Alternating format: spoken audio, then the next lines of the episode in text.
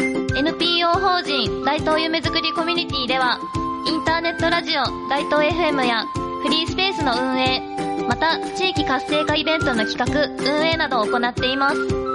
ラジオでは大東市のさまざまな情報をお届けしています現在ゲスト出演者を募集中詳しくは大東夢づくりコミュニティで検索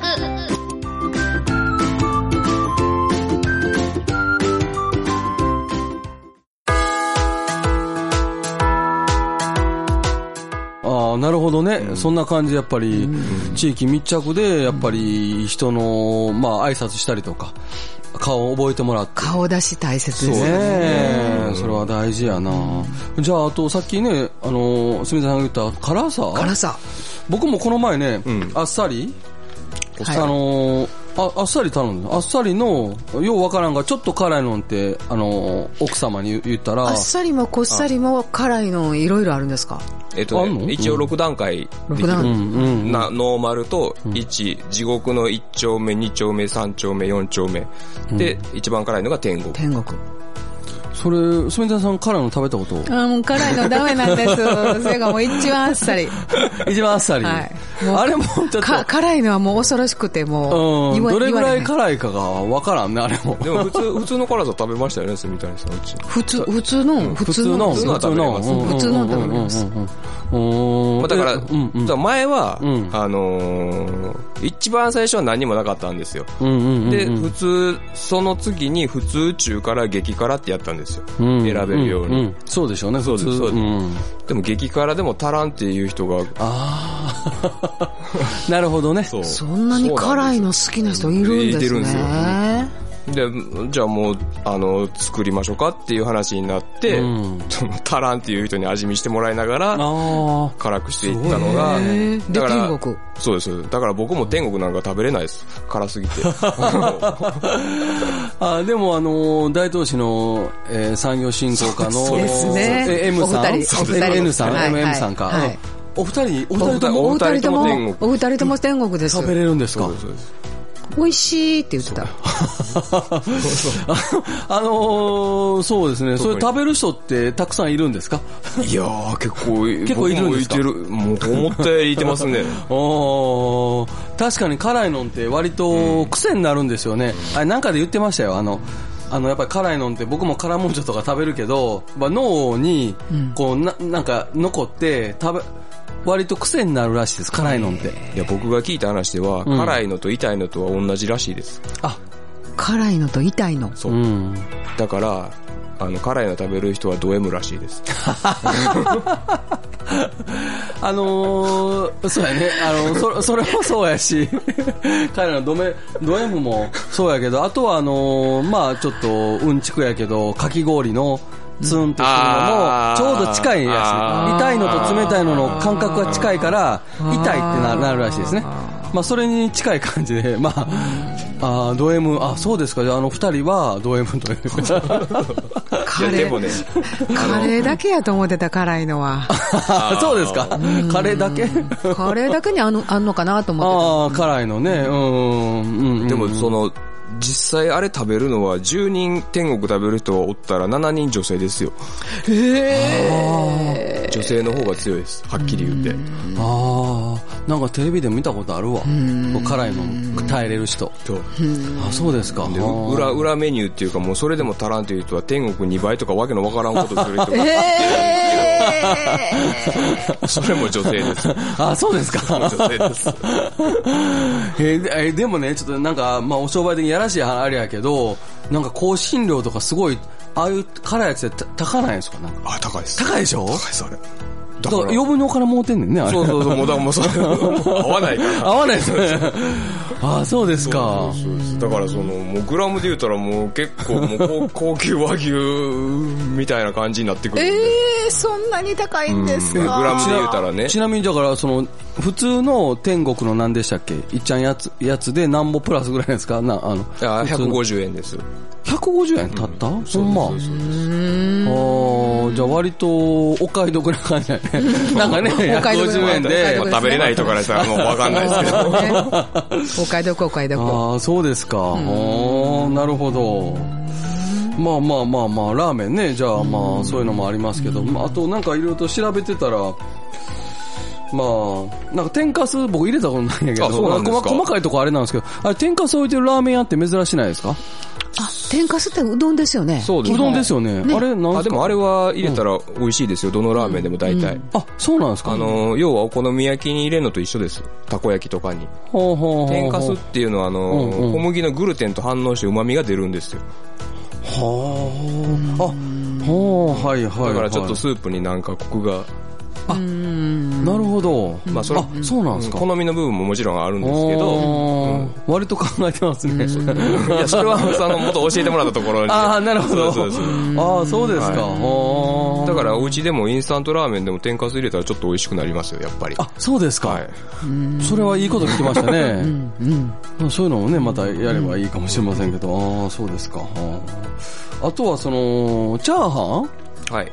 チャーハンもね、割と僕もいただいたことある、うんあるけど、チ美ャーハン味しいですね。ラーメンね、定番ですよね。そうですよね。でもなんかほんまに、あ、この前ね、ちょうど福岡の久留米に行ってきたんですよ。それでまあラーメン、あ久留米ラーメンとチャーハンのセット。はい。久留米ラあの、久留米ラーメン。久留米ラーメンね。違うんですかこの、四川ラーメンと。と。全然違う違う。 あのー、そうやね。まあ、豚骨うん。のなんか細麺やったかちょっと忘れたけど、やったんですけど、やっぱり、四川さんの方が美味しいし、割と、やっぱり大阪とかの方が、美味しい。うんやっぱりいろんなラーメンがすごいですよ。うんね。。そうですね。今、カレーとかも大阪暑いけど、やっぱり、い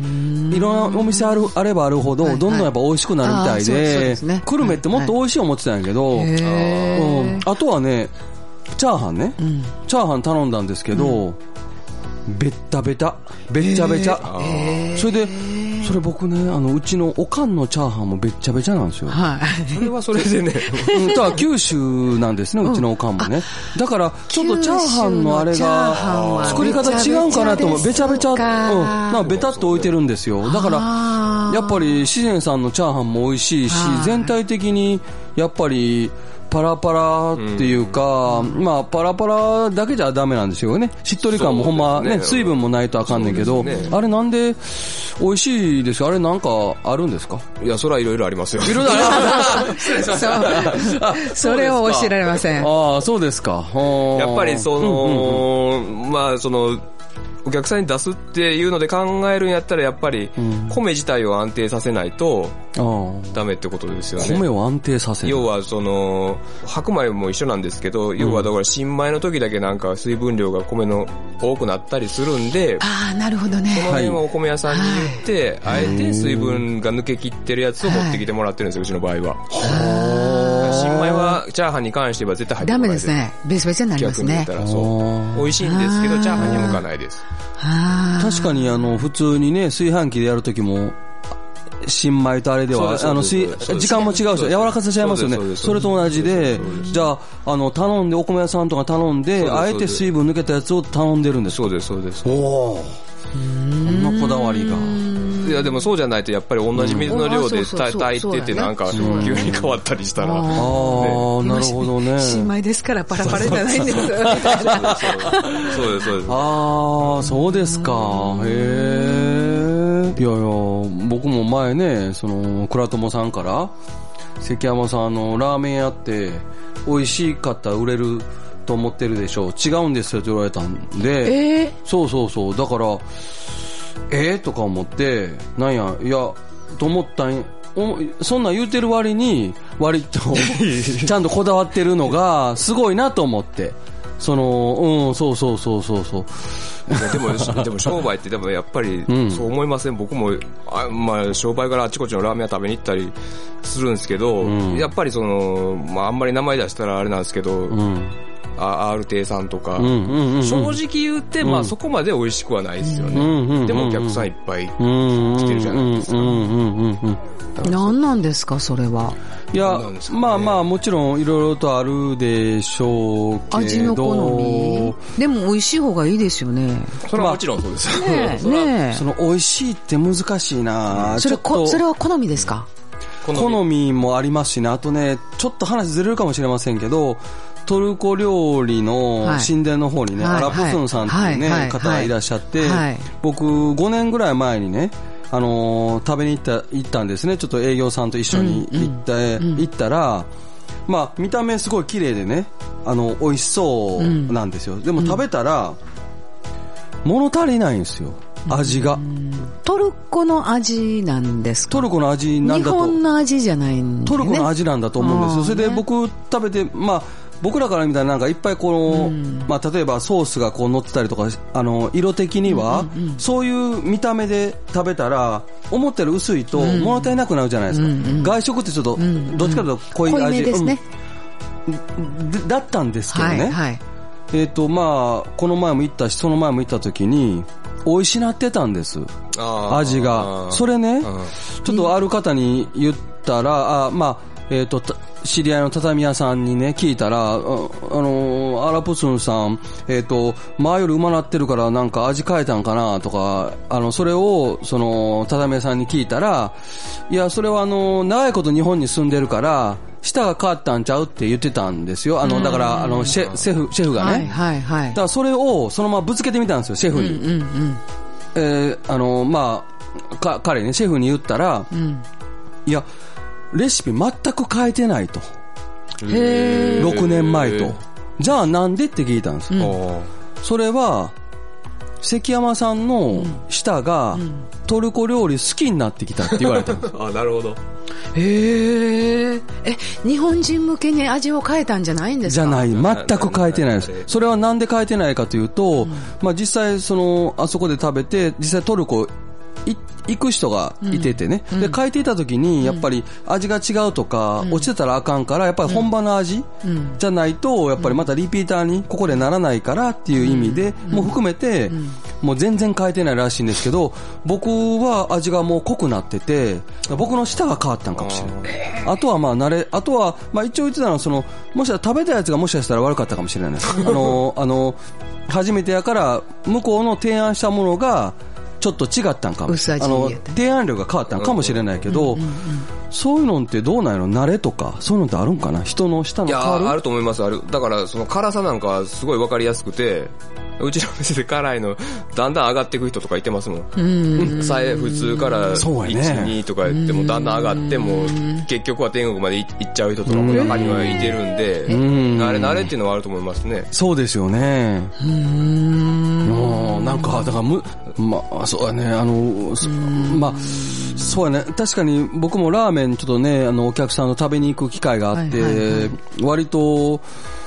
あの、まあまあ、あの、美味しい、あの、門間の方行って、割と美味しかったけど、すごいかん、結構美味しいのに閑散としてるラーメン屋。あとはまあ、食べたけど思ったほど美味しくないけど、あの結構流行ってるあれとかもあるけど、まあ、極端に言ったらこの前もちょうどラーメン二郎の昔のテレビの放送のやつやってるのをちょっと見たんですよ。YouTube で出てたんですけど、ほんまにあの、えっ、と、青山学院かどうか忘れたけど、あの辺の大学の学生さんが行く、あのほんまにあのおおっちゃんが一人で学生向けにやってたやつで、ほんまにがあれやけど、多分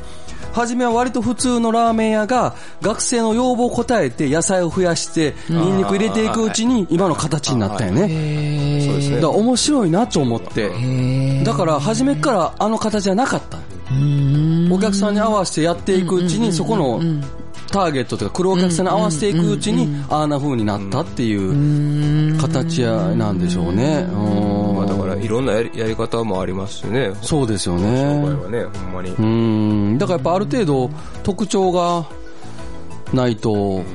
ああれなんでしょうけどね。そうですよねそこは難しいとこですけどね。やっぱりラーメン屋ってちょっと他とは違うっていうのは、その、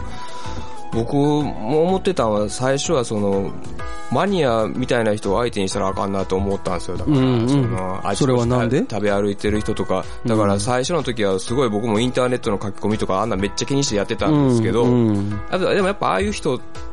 ていう言い方悪いですけど、新しい店できたら通うっていうスタイルじゃないですか。あー言うたから、んそのうんうちの店に定期的に通ってくるお客さんを大事にした方が、うんうん商売的にはやっぱり、そうですね。なるほどそうですよねあそのうもう洋服屋さんとかうんもそうだと思いますし、そうです、そうです。うん。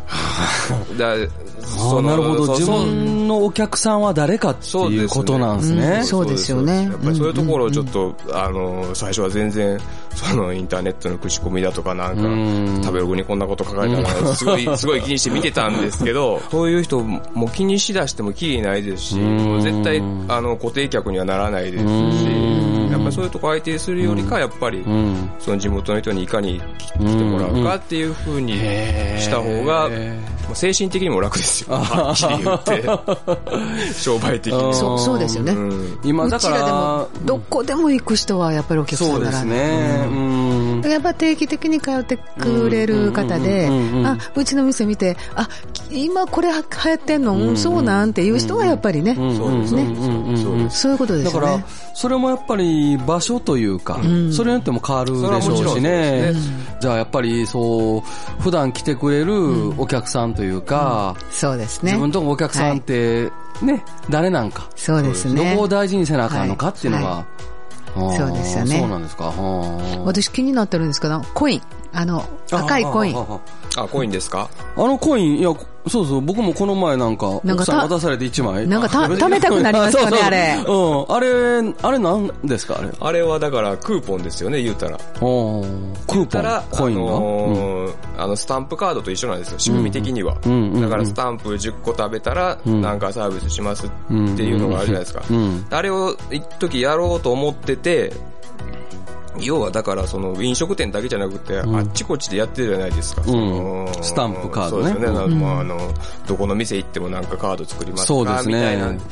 でもそれって使ったことありますかって逆に。そうです、もういっ貯ぱいめにてなって、貯めそてうそう。使っ自分もないですし、うん、そのなんか20個貯めてな んか、え、500円かみたいな。そうそうあとは切れ て、切れてんのほとんどやしね。うんそうそう、もうダメなのみたいそな。うそうそ。そうれでなんかええ方法ないかなと思った時に僕、仮面ライダー見るんですよ。うん。仮面ライダー見てて、その時に仮面ライダーがメダルを集める仮面ライダーやったんですよ。そんな仮面がおったんですか、まあまあ。おったんですよ。うメダルの、メダルを集めて、なんかパワーアップするみたいな仮面ライダーやったんですほうほうほうほう。それ見てて、あ、うんうんうんこれなんか使えるかなと思ってうん、やり出したんですよ。コへえインを集めると、んうちのなんか、例えばぎょ5枚集めたら餃子をサービスできますとか、あで、えっと、だから要はその、カードやったら、財布の奥に埋もれてしまう可能性があるんですけど、あの形にしたら、小銭入れにそうそうそう、小銭と一緒にね。そうだなんですよからいつも気になる。そうーそう赤いのそうがそうそ。う入ってるそうそう。赤いのが入ってる。そうだからそれを見た時にうちの店を思い出してもらうっていう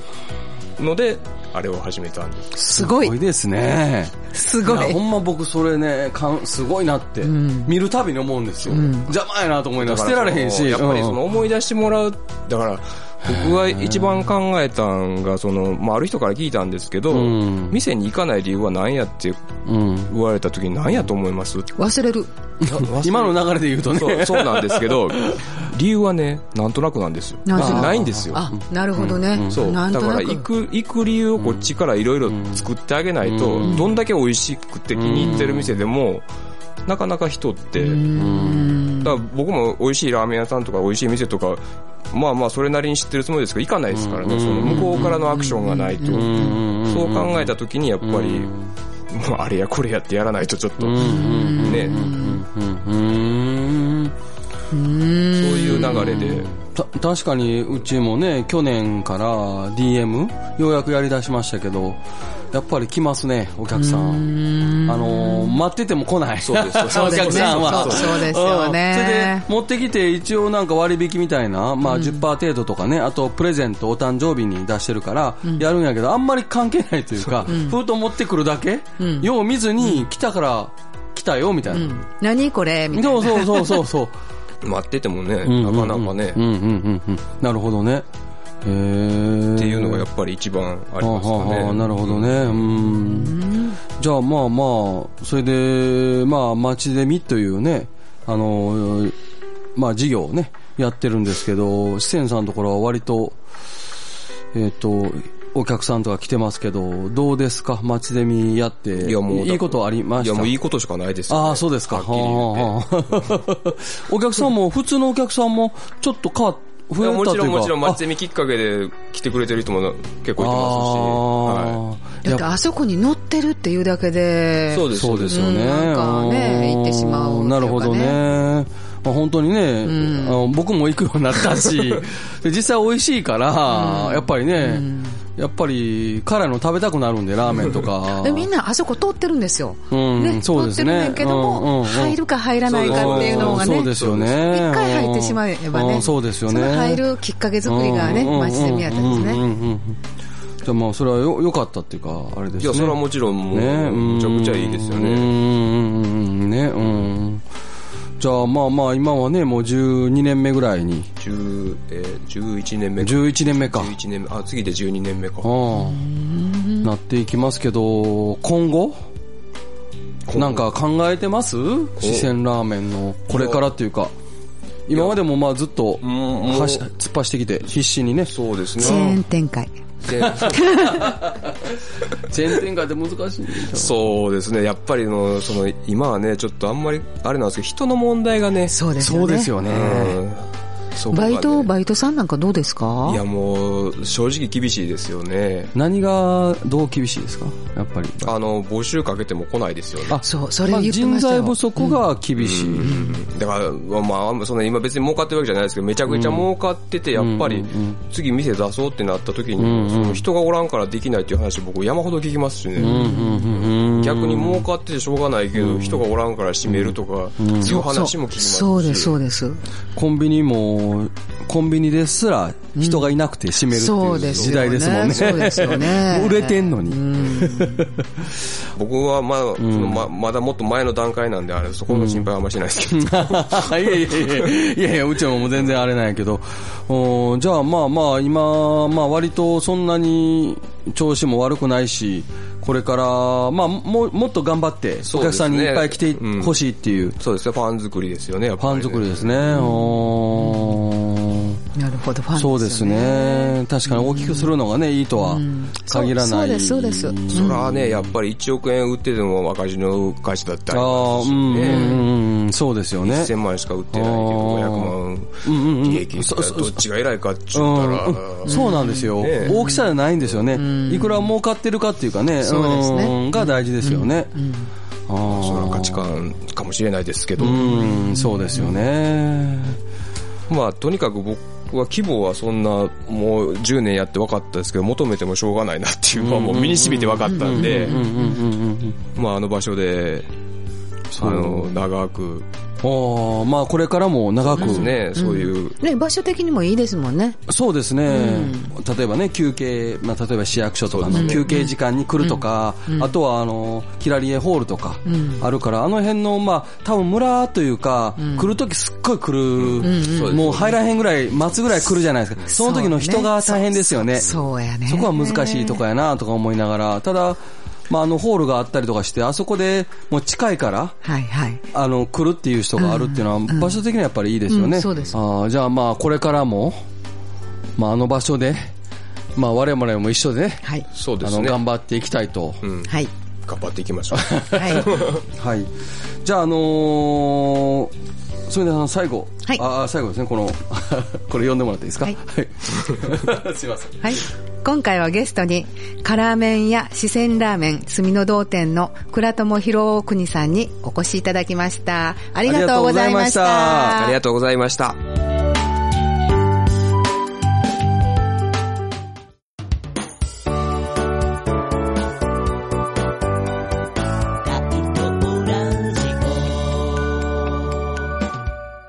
大東勝手にインフォメーション。このコーナーでは大東市で行われるイベントや新しくできたお店などを勝手に紹介します。はい。じゃあ、また私、ともこの方からいくつかピックアップして紹介させていただきます。まずは、3月2日土曜日、会場飯森プラザにて、第3回三好長吉校武者行列 in 大東ということで、こちら毎回ね、とても盛り上がっております。あの本当にね、あの、豪華というかですね、もうここでしか見れない風景が見れると思いますので、ぜひ皆さんご来場ください。そしてあの、野崎参道商店街の方もね、ずっと行列があるんです。はいはい私がね、いつも自分自身イベントと重なってちゃんと見見れてないんですあが、ー写真とかはい動画で見る限り、本当に迫力のあるイベントで、すごく価値のあるイベントだと思うので、ぜひご参加くださはいいそして続きましては、ポップタウン住の堂オペラパーク1階プラザフェスタにて3月4日月曜日、5日火曜日、大東の魅力発見展。こちらもね、なんか恒例のイベントとなっておりますが、ファイティンショップ大東せ大東店さん、そして上村畳商店さん、そして佐藤鍼灸整骨院さんなどの、あ、まだこれ裏にもありますね。河村義士さん、そして野む野崎霊園さん、レンタルスペースコアーズさんたちの出店ブースがあります。い、ろいろ体験コーナーもあったり、はいあの楽しんでいただける内容となっておりますので、ぜひこちらもご来場ください。はい楽しみですね。はい。で、まだ引き続き私で大丈夫でしょうか。3月10日日曜日。こちらはこの大東 FM のスタジオで開催されます商店街で落語のひとときということで、墨の堂寄せ。こちらももう恒例行事となっております。3月10日日曜日の2時開演となっております。とても楽しい、あのー落語のコーナーと、そして中入りはまたこちらも恒例行事になっておりまして、私のハープと、そしてウクレレの,、の癒しのコーナーはいがありますので、お楽しみいただいております。はもいう30名ほどしか入れませんのでね、はいはぜひ、あのーお申し込みいただいて、あの、いきなりでも入れますけれども、行くよって言っていただけると嬉しいです。はいあと、住谷さんの方からもはいありますか、えーっとね、3月の24日に、マイハート経営ダンススタジオの皆さんで、キッズダンスの発表会が末広公園であります。で、その後、大東三名津の2階に移動しまして、11時頃になりますけども、また、あの、えー、三名津でも踊っていただきます。あとまだ放映日決まってないんですけどよろしいですかあいいですよあの、ノルディックウォークエクササイズの、えっ、と、パフィンの、えー、j コムのテレビ番組が放映決まりまして、27日に、えー撮影があります。えー、ジモスポ北河内というスポーツ番組です。23分の番組で丸ぼ、丸ごとノルディックということになります。お楽しみにしてください。はい。そして最後になりますけれども、4月14日から5月19日、第3回大東町ゼミが開催されます。はい。 4月の広報大東に折り込みのほか各店舗で配布しますので、ぜひ受け取られた方、たくさんお申し込みお待ちしております。楽しみですね。はい。以上でインフォメーションを終了させていただきます。以上、大東勝手にインフォメーションのコーナーでした。 NPO 法人大東夢づくりコミュニティではインターネットラジオ大東 FM やフリースペースの運営また地域活性化イベントの企画運営などを行っていますラジオでは大東市の様々な情報をお届けしています現在ゲスト出演者を募集中詳しくは大東夢づくりコミュニティで検索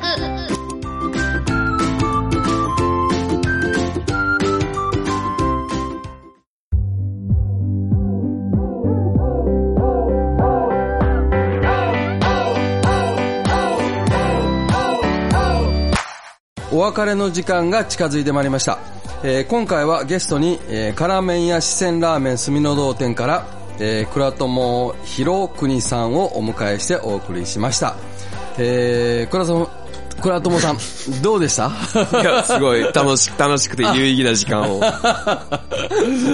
しかった。あそうですか、まあちょっと真面目な話になってしまいましたそうでねすね住田さんどうでした。でもラーメン屋さんよう考えてる。すごいうーんそうですね、ラーメン屋さん、まあ、みんな考えてると思いますけどね、うんうんうんでもこその細かいところとそかう、ねそうですよやってもらねう。っていう努力に関してはやっぱり、ね、我々よりもさらに考えてはるとびっくりした。はい。うん、すごい勉強になった、はい。あのー時間になりますね。はい。えー、では、えー、住谷さんですね、ここはね。最後。うん。大東ええとこクラブでは、これからも大東のええとこ、ええ人、ええもんを紹介していきます。これからもぜひお聞きください。えー大東英徳クラブお送りしたのは、えーメガネとハンドメイドバッグのお店、グリーングラス代表の関庵と、 3月2回、えーブティック羊屋の住谷初美でした。それでは次回まで。さようなら。大東英徳クラブこの番組は NPO 法人大東夢作りコミュニティからお送りしました。